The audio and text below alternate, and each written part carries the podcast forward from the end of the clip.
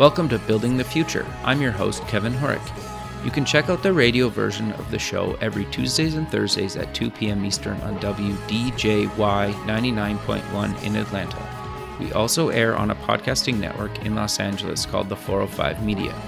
There's a TV version of the show that airs on KMVT 15 in Silicon Valley at 8 p.m. Pacific on Tuesday nights. Both versions of the show air in other states. For these show times, plus past episodes, please visit the show's website at buildingthefutureshow.com.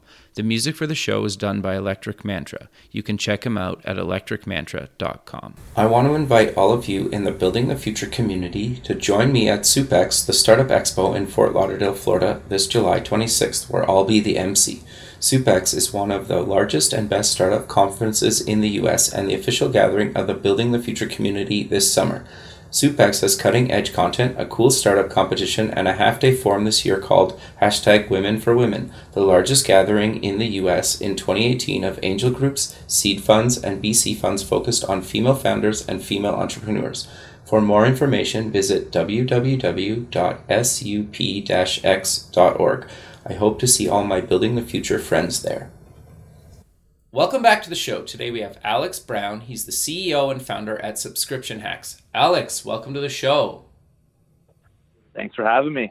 Yeah, I'm excited to have you on the show. You've done a ton of stuff, and we'll kind of cover that in a few minutes. You're also doing something really, I think, kind of much needed um, with subscription hacks. But maybe before we get into all that fun stuff, let's get to know you a little bit better and start off with where you grew up.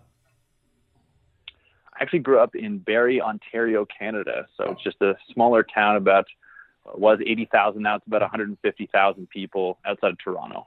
Sure. No, no very cool, man. Um so walk me through you you went to um college university. Do you want to kind of walk us through your kind of post-secondary education? For sure, yeah. So like I, I, went to high school here in my hometown, and then decided to go to college and university. Um, throughout high school, I'd actually been uh, saving up a bunch of my money. I, I wanted to work really early okay. uh, in life, so I started working with my dad's uh, construction company, whatever he would let me do, basically from the age of like 12 years old. I was probably getting more Very in cool. the way than I was actually helping at that point. But um, you know, I just I, I saw what he was doing as an entrepreneur and um, you know, I was just eager to get out there and to make money and to, to, to build something and to build stuff. So I put myself through uh, college doing that as well and kind of had a, a, construction company that was contracting for him and doing other subcontracting jobs, mainly in, um, I guess, like landscape work, like bricklaying and, and different things like that. So sure. Um, went to college university for business because I found it interesting. Uh, no surprise there, I guess. And uh, when you're like 16 years old and they're like, "Hey, what do you want to do with the rest of your life?" You just kind of pick what you're most interested in and hope for the best. Yeah, uh, fair enough. interesting part of that system, right? Yeah. Um, but I decided to stay at home and just kind of live in my parents' basement and not really accrue all the debt. And uh, uh, yeah, put myself through school, got good grades. I was super, super excited to just kind of walk into the workforce and have this amazing job handed to me, like I, I kind of thought. But um, everybody else in my program for general business administration had the exact same hopes, and we all graduated uh, 2008, 2009, which was like the height of the recession that was going sure. on when the housing market collapsed. So, and I found myself applying for all these jobs that I wasn't even getting, that I was not even excited to get if I did get them. Right. Um, so I was I was pretty disheartened, and so I went right back to doing what I could to to make some money and was working in construction. I just found myself working really hard. I found it really hard to get leverage and to hire and train people that would stay on payroll instead of creating their own company, sort of like I did to my dad, ironically.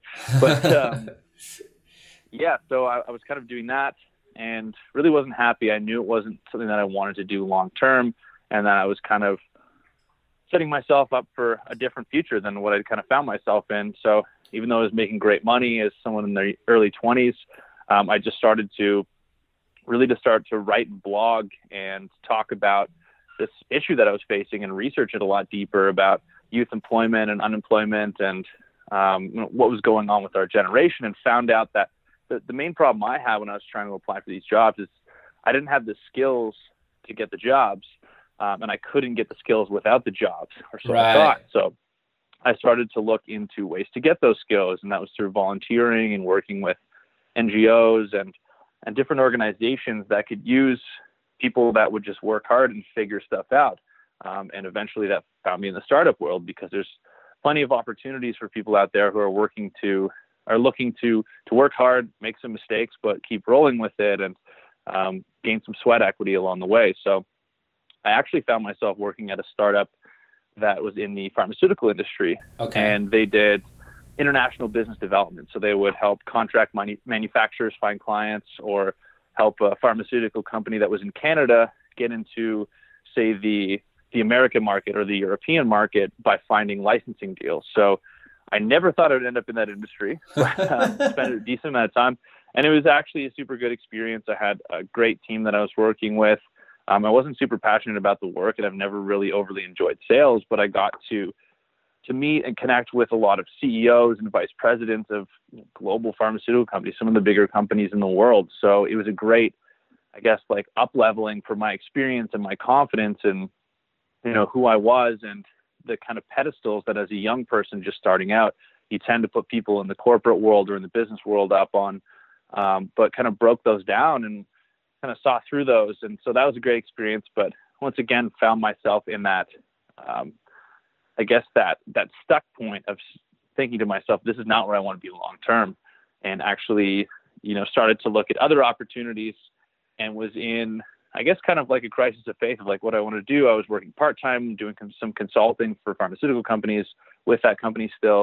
Um, I was doing some uh, some landscaping jobs because they would just pay exceptionally well, Sure. and just kind of looking for something and asking the universe for an answer. And about that time, I got introduced to my business partner, Chris, with all the ventures that we created together.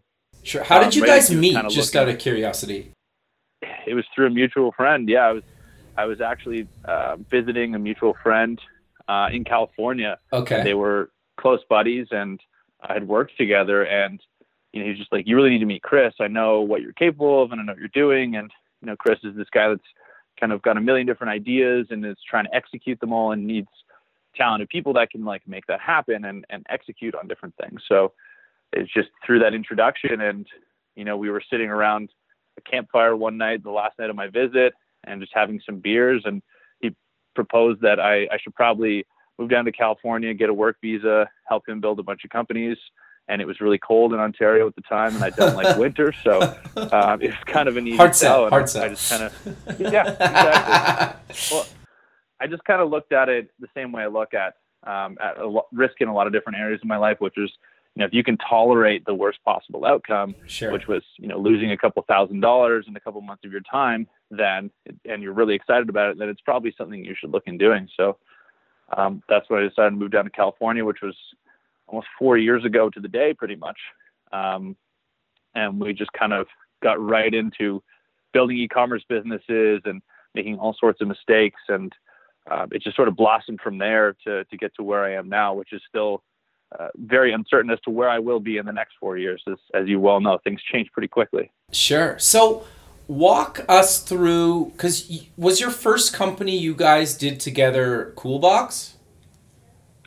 No, so I actually moved down when Chris had started a company called Vibe. Okay. Um, and it was this wearable notification band. Um, and we they did an Indiegogo campaign. That's kind of right when I came down and worked hard in getting the product engineered, which is very complicated, and got the unit shipped out to all of the backers.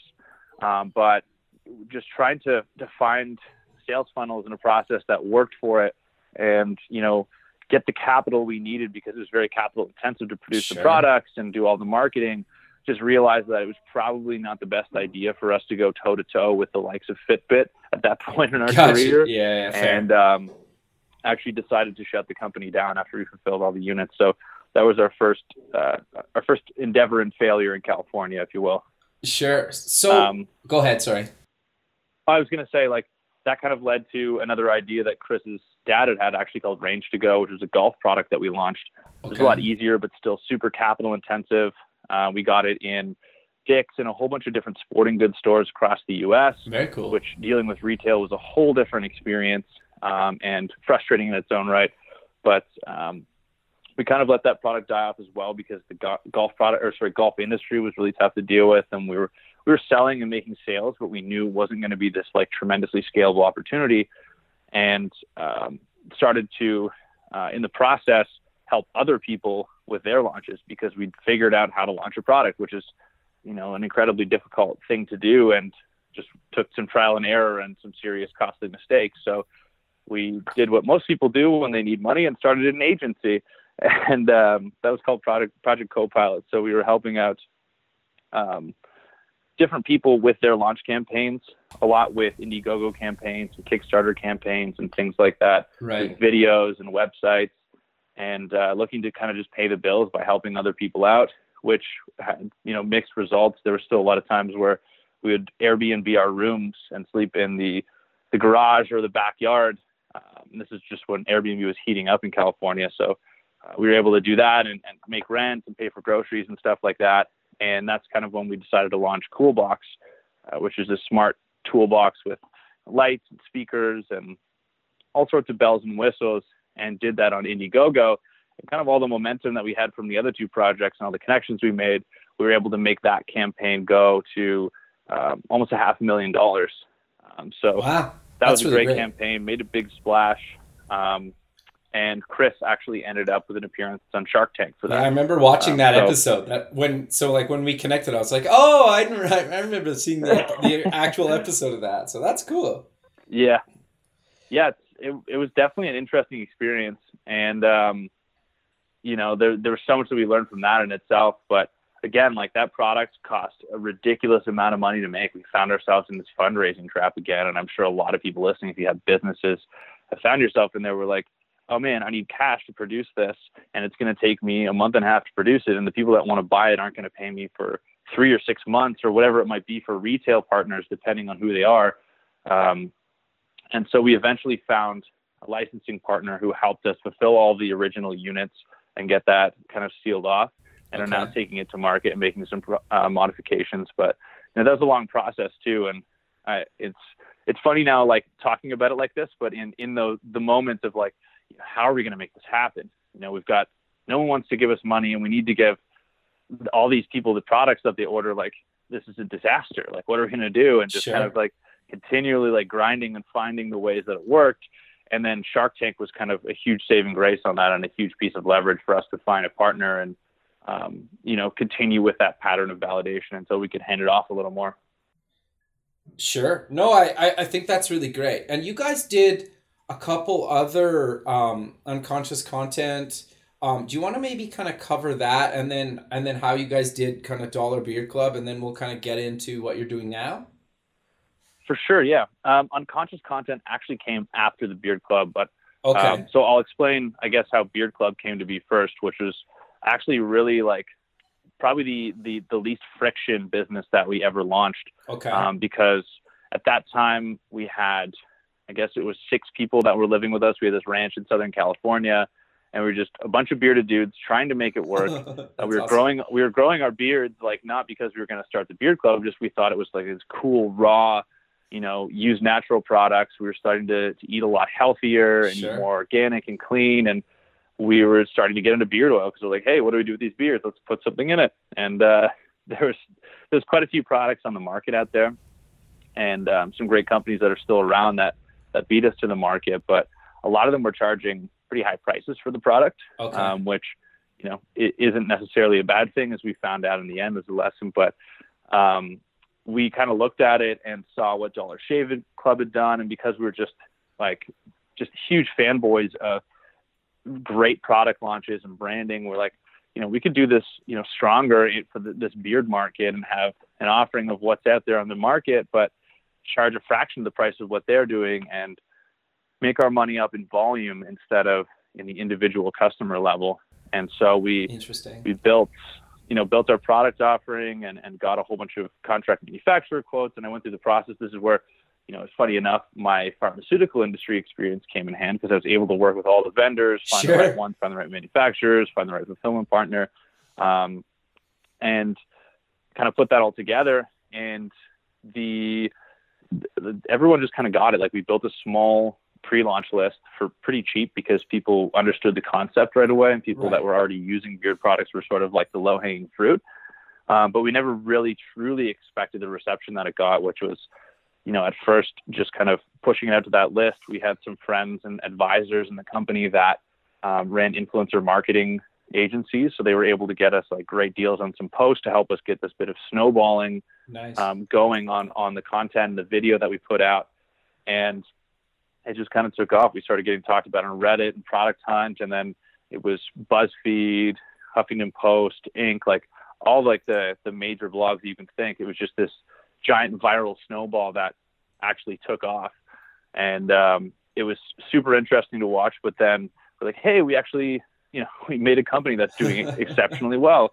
It, it sort of sank in that um, we really didn't know what we were doing in a lot of different areas and didn't have processes in place that a company selling 20,000 monthly boxes of product or 30,000 then 40,000 boxes of product like actually needed so that things would run smoothly. sure. Um, so we ended up we needed to switch fulfillment partners um, because our our website wasn't communicating right with their warehouse management software. You're running out of product because we couldn't keep it stocked in time wow. and we just didn't know what product mix was going to be. Um, there were a lot of different things. Our website was built in a way that like we couldn't add on things that we wanted to at the Okay. speed that we wanted. So like even adding something like say a referral program when you have 20,000 active subscribers at this point too, Shopify and WooCommerce, like right. out of the, the, the so-called out of the box solutions Yeah. didn't offer like a robust enough solution. Now they've come so far in the last three years. Sure. Um, but at that time, we built a custom solution, custom platform.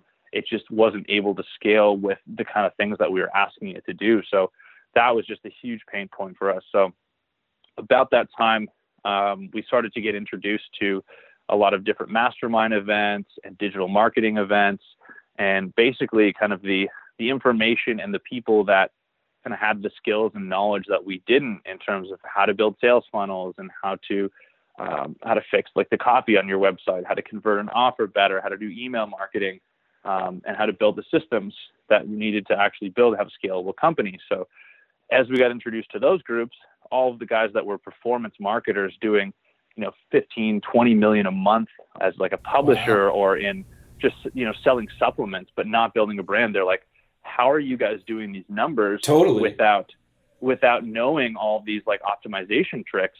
And we're like, well, we you know we've built a brand and we've built um, this experience for people that's beyond just the, the product that we're selling. Which you know our products are great, but you can buy beard oil anywhere. Why are people buying from us? And it was this feeling of belonging and this manliness feeling of being part of this club. So we started to get invited to contribute to these mastermind events and speak at these events. And after a while, we were like, you know, why don't we throw our own event Sure. and start to do our own publishing and start to help people out?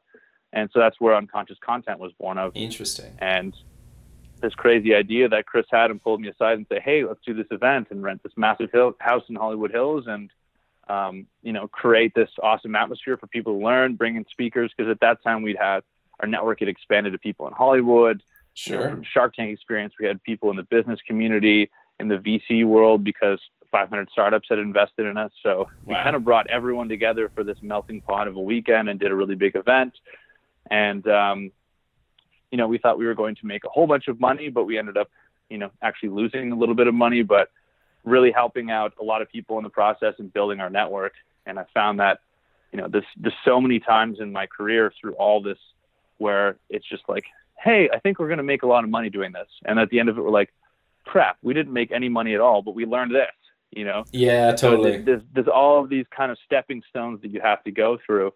And, um, you know, I'm seeing Gary Vaynerchuk writing a lot lately and doing a lot of posts on just loving the journey. And that's honestly like the biggest lesson of my life is to just try and be present with, you know, the daily struggle and, and realize that that is life. And it's not this, you'll be happy when you get to this, or like when your company sells, then you'll be perfectly happy and everything is going to be great. It's like, you know, doing stuff that you really enjoy doing, contributing, helping others, and, and just trying to be present. So that's kind of the, the evolution that I'm trying to bring to my life right now, and and that appreciation and gratitude for literally all the stuff that I just said, um, and that whole journey.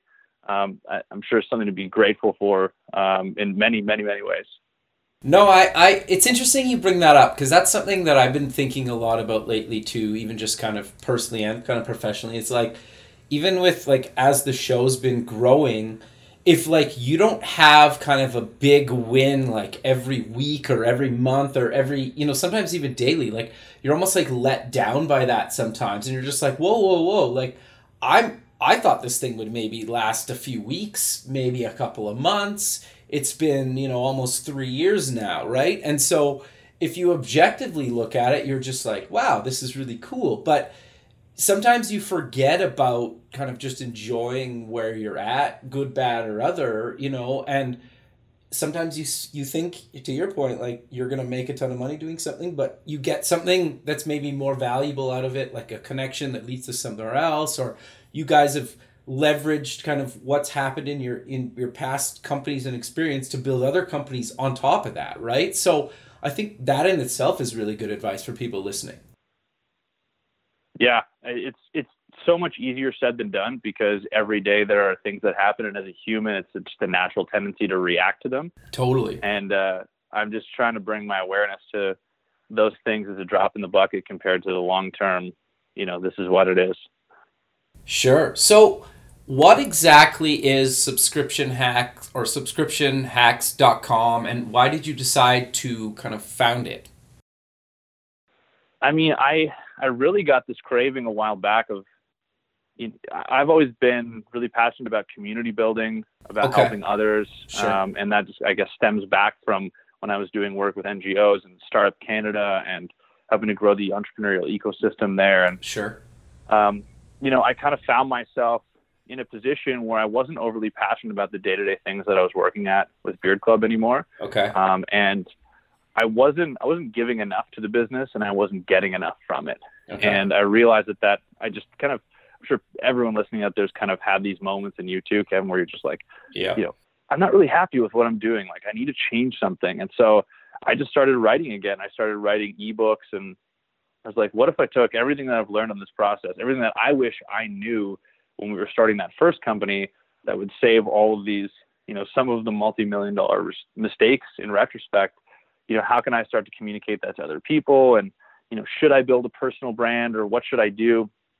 And figured that, you know, the three things that really helped us most were the the knowledge that we gained from from doing this stuff and actually connecting with whether it was 500 startups accelerator program that we got connected with um, but just like actually having the understanding of basic things. Sure. Um, and that was what I was kind of writing out in the content that I was producing.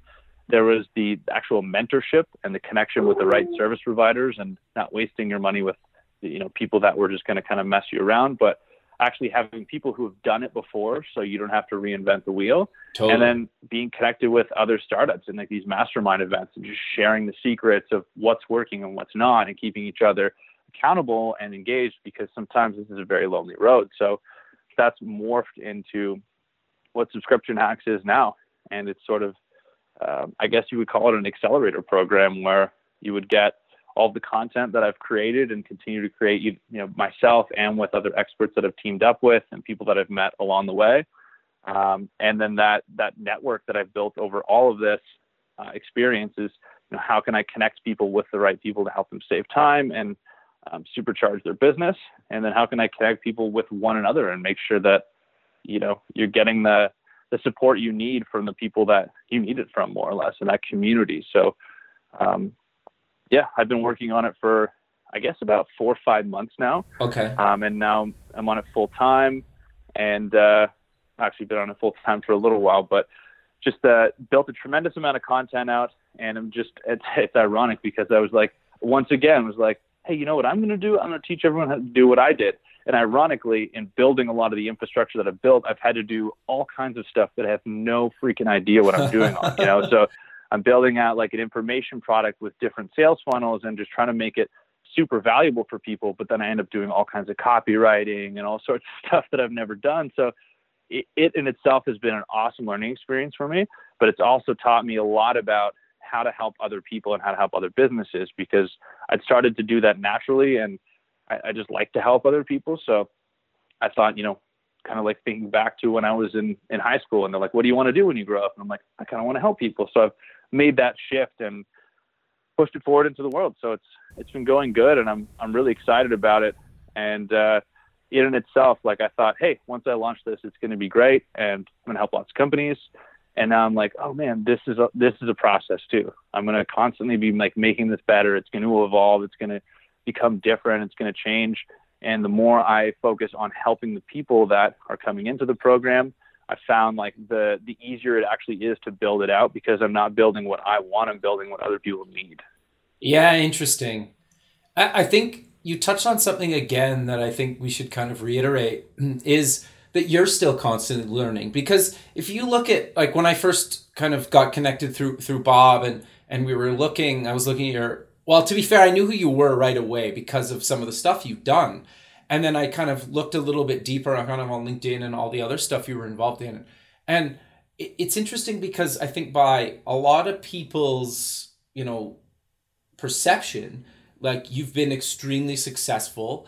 But i think the thing that you know you just mentioned that i think some people forget is even people that they admire or look up to are still learning and trying new things all the time and still sometimes feel yes. like they don't know what they're doing all the time and that's not yeah. bad like it's such a negative thing but I don't see it as a negative thing at all. Like so many people see it as negative, right? But I don't see that as negative at all especially in technology. Absolutely.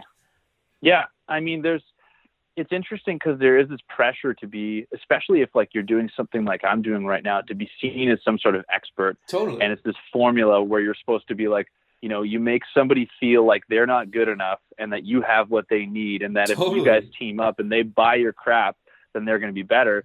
And, you know, the way I've wanted to position myself and the way I do whenever I do a talk, um, I just kind of started out by being super humble and saying like, hey, listen, you know, this is what I'm what I've done, but I'm going to be really clear. Like, I, I still don't know everything, and I'm not an expert. Mm-hmm. You know, and in that, I'm sort of liberated from this pressure of having to say everything right, and just show people that like this is this is my process, and you're going through your process, totally. and I might have experienced different things, maybe more things, or even just things in a different way that have led to where I'm at but it doesn't mean that I'm at some like end goal and that it's like, you know, your chapter one can be totally different than my chapter 10, but you might get to where I am at 10 by your chapter four. Totally. Um, so it's, it, it's like, it's very liberating. And I think like, um, there's a lot more people that are coming out a lot more humbly now instead of just going like, Hey, I'm the expert in this.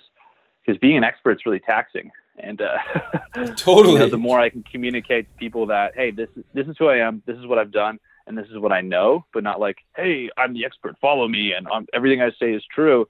Um, it's kind of just showing people who you really are is like I said, truly liberating thing, and I think people like you know people can see through crap now. Yeah, you know, they can see through it when you're trying to be this pundit and like I'm I'm this person and you have to follow me because I'm the expert you know, the marketing's not new anymore. Courses aren't new and accelerators aren't new. Sure. People are looking for authentic people. And that's the same thing that I'm trying to help companies with in this accelerator program is really connecting with what your brand is providing beyond just your products and what your membership experience is.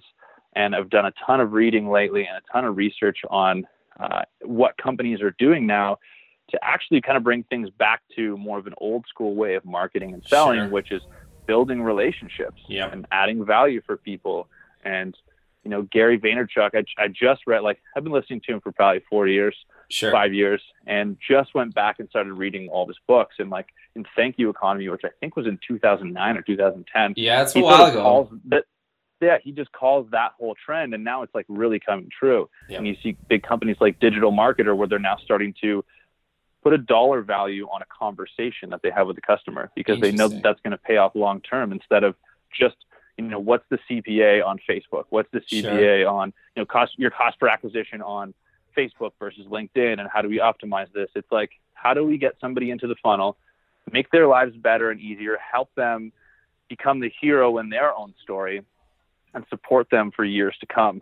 And that's you know, honestly, how you make the world a better place. Instead of trying to make money from people, you try and help them accomplish the goal that your company set out to help them accomplish. Um, it's just, I think it's just an amazing time to be in business, and there's a huge shift that's going to be happening in the next three, four years, and it's already happening. And there's a lot of marketers complaining about how it's harder to, uh, you know, get customers on Facebook and how it's harder to cut through all the noise. There's not going to be any less noise. There's just going to be more and more noise. Yeah. So it's it's about standing out with that authenticity, with offering people value, and you know that's just been a part of my journey, part of our journey with Beard Club, and it took us a while to realize that we really needed to focus more on the customer experience. We needed to give people a lot more and and cater to what they were actually buying into instead of just, you know, how do I sell them three boxes instead of two boxes? It's like how do I keep this person engaged and in love with my brand and wanting to talk about my brand for the next three years instead of, you know, the next two months.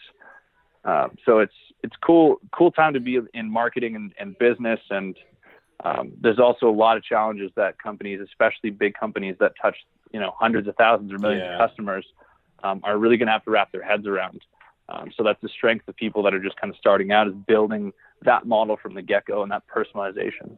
Sure. You, you touched on something that again I, I I've been hearing from more and more people that I've had on the show is you're basically tailoring subscription hacks to what people are wanting. Like yes, you have a, a like a version one, or let's call it that, just for argument's sake.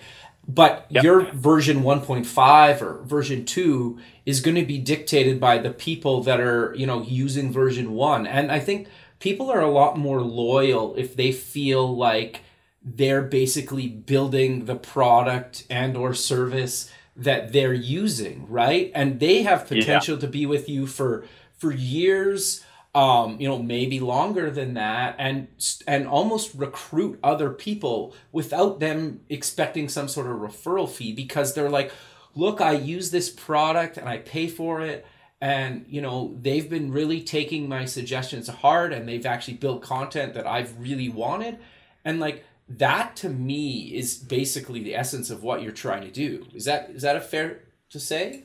That's that's you completely nailed it right there, and it, it's it's based on what I just said about like needing to rethink the way that you're doing customer acquisition, but it's also you know building that experience that people really want and finding those people that you can truly help that want to be a part of this thing and then become like your biggest brand advocates that go out and recruit new people. And I think especially a huge thing that I love about well, there's uh, many things I love about working with entrepreneurs. One is that they go do cool stuff. So if you can help them do something, that effect is magnified Mhm. by a ton because you never know what they're going to do. Um, the other one is that they they naturally like to help other people, and Totally. that's kind of why I've started subscription hacks, and that's why you do what you do. Yeah. It's because it's it's really rewarding. Sometimes like the projects that you end up working on have such a long tail payoff where it feels like there's never like you know an end point where you're just putting in all this work Yeah. and you get to a goal, but then there's just another goal and another one, right? So if you can have a conversation with somebody else and you can give them an idea that they're just like, holy crap, I never thought about that. They go and do that. That's such a good feeling. And it's really like the self actualization points for Maslow right there are just off the charts. So, you know, building a community where people can actually plug into that and A, benefit from it, but B, give back to it and feel like they're building it as well. That's really what I've been you know tailoring and building this program to be around because I think that that's going to be sort of the, the winning formula to help the most people. No, I, I 100% agree. So let's maybe dive a little bit deeper into the service. So you're basically building this accelerator. How does it kind of work? Like if I come to subscriptionhacks.com, what do I need to do and how do I kind of get into the accelerator?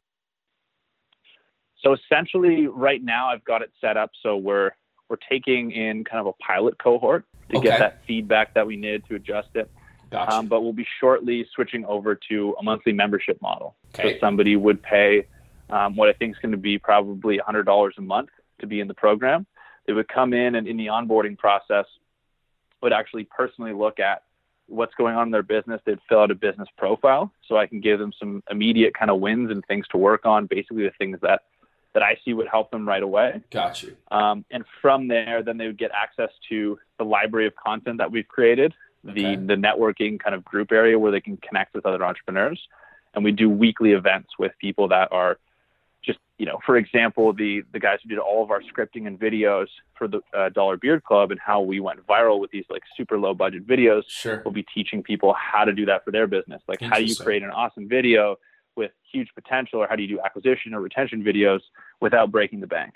So doing kind of weekly interviews, live question and answer with experts that can help them take like certain area of their business and just kind of apply that knowledge at mass and, and tweak that and do that. So it's kind of like I don't know how scalable the the personal side of it is. Sure. But I think that's a really important part of me in building this out is to be able to talk to people and like we were saying, figure out what they actually need and you know, give them that attention. And it might end up being where I will just kind of limit the amount of people that are in there sure. and be able to kind of work with them. Um, that's again, that's part of my own evolution and figuring out how it needs to be to help the most people. Uh, sure. but that's kind of what I'm thinking. Interesting. And, and, obviously people don't need to kind of move to California or somewhere else. They this is all done online. Absolutely. Okay, I just want to make that clear because so, some accelerators you have to like move for X amount of weeks or, or whatnot, right? Right. Yeah. Well, we we did that program with uh, 500 startups. We did their advanced accelerator program. Yeah. Which is absolutely amazing. Sure. And if anybody out there from 500 is listening, I still love you, and I'm in no way comparing my platform to yours. Sure. Um, but that was really what it provided for us was, you know, the network was the actual hands-on learning, and then like the mentorship. Right. So that was huge, and that's the the kind of formula I'm looking to replicate. The only problem is, um, a you have to have a company that's worth investing in, right. and there's there's we've had multiple I, I know multiple people as well that have companies that have insane potential, yeah. but their valuation right now is crap for one reason or another. There's something that they have to fix in order for them, and it's like there's eight steps that they need to get to to get to a valuation where an accelerator consider them, and then they have to give up equity that's discounted for the program fees. Is usually how it works. So oh, this is a really simple model. You know, if there's there's absolutely no way, shape, and form that someone would come into this and not get the value that they're, you know, they wouldn't get a hundred dollars worth a month, or sorry, a hundred dollars a month worth of value. There's like no conceivable way they get to keep all of their equity. It's a super low barrier way of doing it. Right. And you know, originally this was just going to be a course that I was launching, but I thought that like, you know, there's so many online courses out there, and the information that's that needs to be in this to help e-commerce companies that a sell beard oil or z sell pantyhose is completely different in various Sure. ways, right? So there needed to be more to it than that. Um, and there's no way I could make a course that was, you know, I guess is effective for that. And also, I don't think that having, if you don't have that membership aspect to it and that um, the networking and mentorship aspect to it, then it's just another course. And statistically, like I think it's like 10 or 15 percent of people will actually finish your online course. And Interesting. yeah, I'm not doing this to make money, and it's not like a thing where I'm like, oh, I'm going to try and sell, you know, two thousand dollar course and do a launch with a bunch of affiliates and try and get a bunch of money through the door. Like I try, I want to try and build something much more special and much more unique than that because I think that's um, a lot more helpful. Not that, not to say that some of the courses out there aren't helpful at all. That's not what I'm saying at all. But um, I just wanted to be different and more unique than that. And so it's kind of like a hybrid course accelerator module or model. Yeah, that's interesting. Well, no, I, I get that. I, I think the other thing too, um, that again, like I, I haven't put out courses and I know a bunch of people that have and they've done really well. But I, but I think the thing that at least I've struggled with when I've taken kind of courses before is okay, I, I'm working through it, I finish it, I do my launch or, or whatever, but then, you know, it's been 90 days. Now what do I do? And sometimes you can go Yeah. back to the course and, and get more content, or you reach out to the person that did it and maybe they help you or, or whatnot. But it's people, I think, need to be in a community with people that are going through something similar because they could be like, I'm trying to implement, uh, you know, a new uh, point of sale system. And maybe there's probably somebody else in the community that was like, you know, we did that six months ago and we tried all these ones and we picked this one for this reason. But if you need, you know, that, this specific thing, pick this one, right? And like, that could save Yeah. you just hours of time. And it took that person that did it maybe like, what, three sentences? Yeah, absolutely. And like, you know, on top of that, if there are enough people that are asking questions about a specific area, like I said, I, I couldn't make this perfect before I launched it, or else I wouldn't have time. It's like sure. if there is, if there are a lot of people asking questions about a specific area, then I'm going to add that into the course, and I'm sort of Sure. crowdsourcing. Like, hey, what what do I need to make this the best like knowledge base possible? That is at like the the foundation of what I'm offering. Sure. Well, and the other thing too is, um, not saying people that would potentially sign up don't have a big network, but you probably have a, a bit of a different network because of all the different kind of industries you've played in where if somebody that comes from one space says hey i'm really looking for a connection in this industry you might be able to really help them with that right? And then maybe that person can mentor for that person and you never know right? Like it's all kind of about networking at the end of the day whether and you don't have to always do that in person and it sounds like you're kind of would feel the same way about that.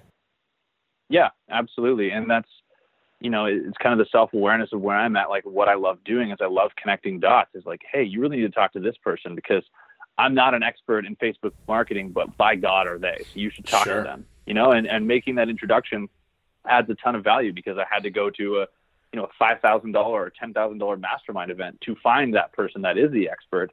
And you know for me to be able to to make the leap for people and just to pass that that's a huge value add without me having to do that much. So like that's the the kind of i guess like the network and and everything like that that you can bring to the table just by making simple introductions sure. and and making those making those lines of communication open instead of just saying hey here's your course go do it it's like hey, your business is going to evolve and I can still help you. And doesn't necessarily need to take up a ton of my time, but I can add a ton of value by making a simple introduction or just saying like, oh, hey, we actually did cover that in the course. Check this part out. And yeah. we added to it. So I, I know we've kind of covered it a little bit, but I want to dive a little bit deeper into kind of some of the course material that you either have or, or is coming kind of soon. Yeah, for sure. I mean, I've kind of I've had the trouble of how to organize all this information. Sure. I've kind of got 10 foundational elements that are there. And okay. um, I'll send you a link so you could include it um, on this, but you can find it at subscriptionhacks.com. We have an ebook that kind of introduces these 10 foundations. Got you. It'll probably end up being 12 or 15 by the end of this year because already getting some great feedback on what to include and what to expand upon. Sure. Um, but it really is kind of everything that you would need in order to scale an e-commerce business. Okay. Uh, which covers a lot from even like the foundational, you know, things like your your mindset and and where you're going with your business and what you actually want to sell into branding and positioning basically positioning your product, your company as a guide um, and you know your your prospect, your customer as the hero in their own story and then getting into creating great content to build your brand um, and from there, it's you know talking about products. A lot of people already have their products. Um, it's not really necessarily like a beginner's guide, although it would be helpful for beginners. But it's really people that are already out there, kind of building stuff and stuck at various points. So product development is more towards like getting new products and how to manage the products that you do have. Um, so there's a lot in contract manufacturing, um, and you know product quality and stuff like that, and product development um, stuff on fulfillment, how to do fulfillment in house properly, how to outsource it, and what to manage. Everything from packaging to your minimum order quantities and your delivery times. Um, and it kind of keeps going on and on from there. Um, but then into like, you know, acquiring customers, how to use Facebook and LinkedIn and content marketing. Um, and one of the most important things, and something that I've been really shifting towards a lot, and we've already touched on is retention and how do you create an amazing customer experience to get to a point where you don't necessarily need to be spending a ton of money on Facebook and just doing this war of attrition all the time to acquire a customer. How do you treat your customers so well and create an experience for them that they're going to be raving about it and they're going to bring their friends to it because it provides value? And going back to this referral kind of marketing system, um, and just kind of everything in between there. I know I missed a couple of the numbers in there, but it's sort of start to finish, like all the different things that you need to think about and really juggle and balance uh, in order to scale your business. It typically kind of fall into four different categories um, that I found, anyways. And one is kind of the business optimization things. So that's finance and operations and order fulfillment, the stuff that we were talking about there. Um, there's marketing optimization, which is kind of on the flip side of that, where you're doing you know your customer lifetime value calculations and your customer acquisition costs and how you increase and decrease those and it's sort of like being a mathematician into getting the performance marketing um, sure. on top of that then you have a little more sexier things like branding, and that's like the content and how to position your brand and how do people interact with your brand. And then the fourth one is this like membership and customer experience and how do you treat them like gold and keep them coming back and retaining customers for longer and longer because um, th- there's just like insurmountable evidence that shows just a small increase in your retention can increase your profits, like bottom line profits, massively. So balancing those four areas, unless you're kind of doing that and you're in the sweet spot between those four, then it's impossible to scale. And I know that because myself and a bunch of my friends who are running e-commerce companies, whenever they have everything locked in except for the membership experience, yeah. they're not retaining as many people. So they're just spending money to acquire customers, but they're going out the door.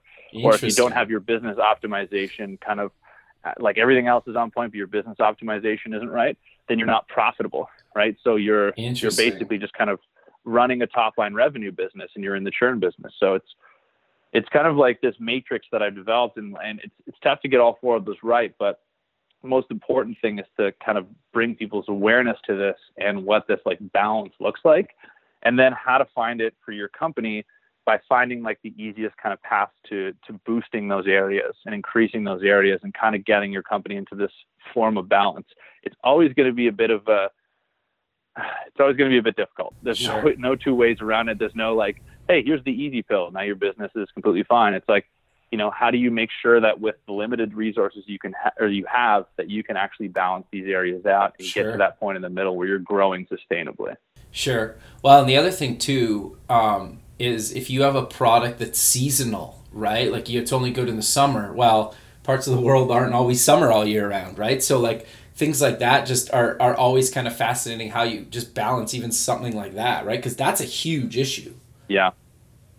Yeah that's a huge cash flow issue, especially I think for a lot of businesses. But yeah, it's um, there, there's so many little nuances and details like that, and that's what makes this difficult for me to try and make everything applicable for everyone. Sure. And that is going to take me time to actually do and build that in, uh, because then, like I said, you know, people tend to go and start new things. It's very unlikely that uh, anyone listening right now that is building a business is going to be building that business for the rest of their lives. It's just sure. sort of like the way people work more jobs now. I think entrepreneurs, especially, get really excited about an idea. They bring it to fruition, and they they keep growing it, and they might get stalled. But I think eventually they kind of want to sell the company or yeah. uh, start something new, or even just do something part time, help other companies part time, or whatever that might be. So it's about building like you know that experience base for for everyone, so they can actually jump into something new if it's not applicable for them now. So yeah, that's actually yeah, that's interesting. You're you're right. I think um, a lot of people, even I would put myself in that boat after kind of the product's built and it's just kind of running and you maybe have some feature enhancements and stuff, it kind of gets a bit stale for for me personally, right? And you're like either on a move on or sell off or or, or start something new, right? Like that's an interesting point. I, I think sometimes people forget about that because they're like, I will do this for the rest of my life. It's like, well, you probably won't. I've thought that about a lot of things, but sure. So we're we're kind of coming to the end of the show, but I definitely want to mention that you are the keynote speaker in uh, Fort Lauderdale, Florida, at SUPX on July 26th. Um, you don't have to kind of give it away, but you know, are, what are you kind of thinking of talking about around there? Because you and I are also going to have kind of a fireside chat, but I'm assuming it's going to be kind of along the lines of uh, subscription hacks type stuff that we talked about today, or or what do you kind of have in mind to cover there? Yeah, I'm really excited for that event because I think it's a unique gathering of entrepreneurs um, and people that are investors and looking to get involved with entrepreneurs and find other unique people. So um, I'm super pumped about that. Again, I'm stuck with like, you know, how do how do I not talk too much about e-commerce? But sure. I think, you know, those the, the, balance of those four key areas that I was talking about in mm-hmm. order for a company to scale, I think that's super relevant for any company in any industry. Um, is kind of getting those locked in. So I'm going to talk a little bit about that and um, I guess just like different parts of my journey that I hope people can relate to. And as we've said before, break down this this person's on stage and they're an expert and I can never do what they do. It's like, hey, like, you know, you're four years away from being on this stage. And this is this is kind of like what you should do and like how you should look at things and um, just kind of I guess inviting people to look at things through a different lens and I'm just really excited to to connect with the people that are there as well and be able to walk around and talk and meet a whole new group of people. It's an exciting thing when you get plugged into a new network. No, I 100% agree. I, I think the other thing that's interesting that you brought up is it, it doesn't take that long before you could be doing some of the people like you just mentioned, like people being up on stage. Like I remember before I launched the show, um, I went to this podcasting um, panel actually in in Hollywood, and I just ha- happened to be down in LA for a conference, and uh, I caught it, and so the people on the panel had been podcasting for three or four months, and you're like, really, that's it? Like I I don't mean that in a mean way. I just thought, wow, like they're already talking about how they do this and giving really good tips and advice about this, right? So it doesn't need to be this decade long journey before you're presenting, right? Or, or talking to other people about how to do some of the stuff that you've already done. And it doesn't really matter at what stage in your career you are. I think you can give back to kind of anybody, even people that have been in the industry for a long period of time. And you're just like, this is my new thought on kind of your industry. So I think that's really good Absolutely. advice. But, yeah, for sure. It's, it's again, it's it's that journey, right? And I have something to learn from people that are just starting out. Like they have something to learn from me. So um, the awareness of that journey and that process, again, it's still something I'm integrating, but it's uh, it's really huge and it's exciting to to have to, to do business in the day that we're doing it to have even like the possibility of podcasting and that being so easy just makes it such a fantastic time to be alive. No, I, I 100% agree, man. But uh, Alex, we're, we're coming to the end. So let's close with mentioning where people can get more information about yourself and subscription hacks. For sure. So my personal website's thealexbrown.com. Okay. And uh, if you're interested in subscription hacks, that's just subscriptionhacks.com, and you'll see some links to, to grab our ebooks and some more information about the accelerator program. Perfect, Alex. Well, I look forward to actually meeting you in person at the end of July at uh, SUPX. And if people want more information about that, it's SUPX or SUP-X.org. And I really appreciate you taking the time in your day to be on the show. And uh, have a good rest of your day, man. You too. It's been a pleasure. Thanks. All right. Thanks, man. Okay, bye. Thanks for listening. Please visit the show's website at buildingthefutureshow.com. Also, check us out on Facebook at Building the Future Show and follow us on Twitter at Building Show. The music for the show is done by Electric Mantra. You can check him out at electricmantra.com and keep building the future.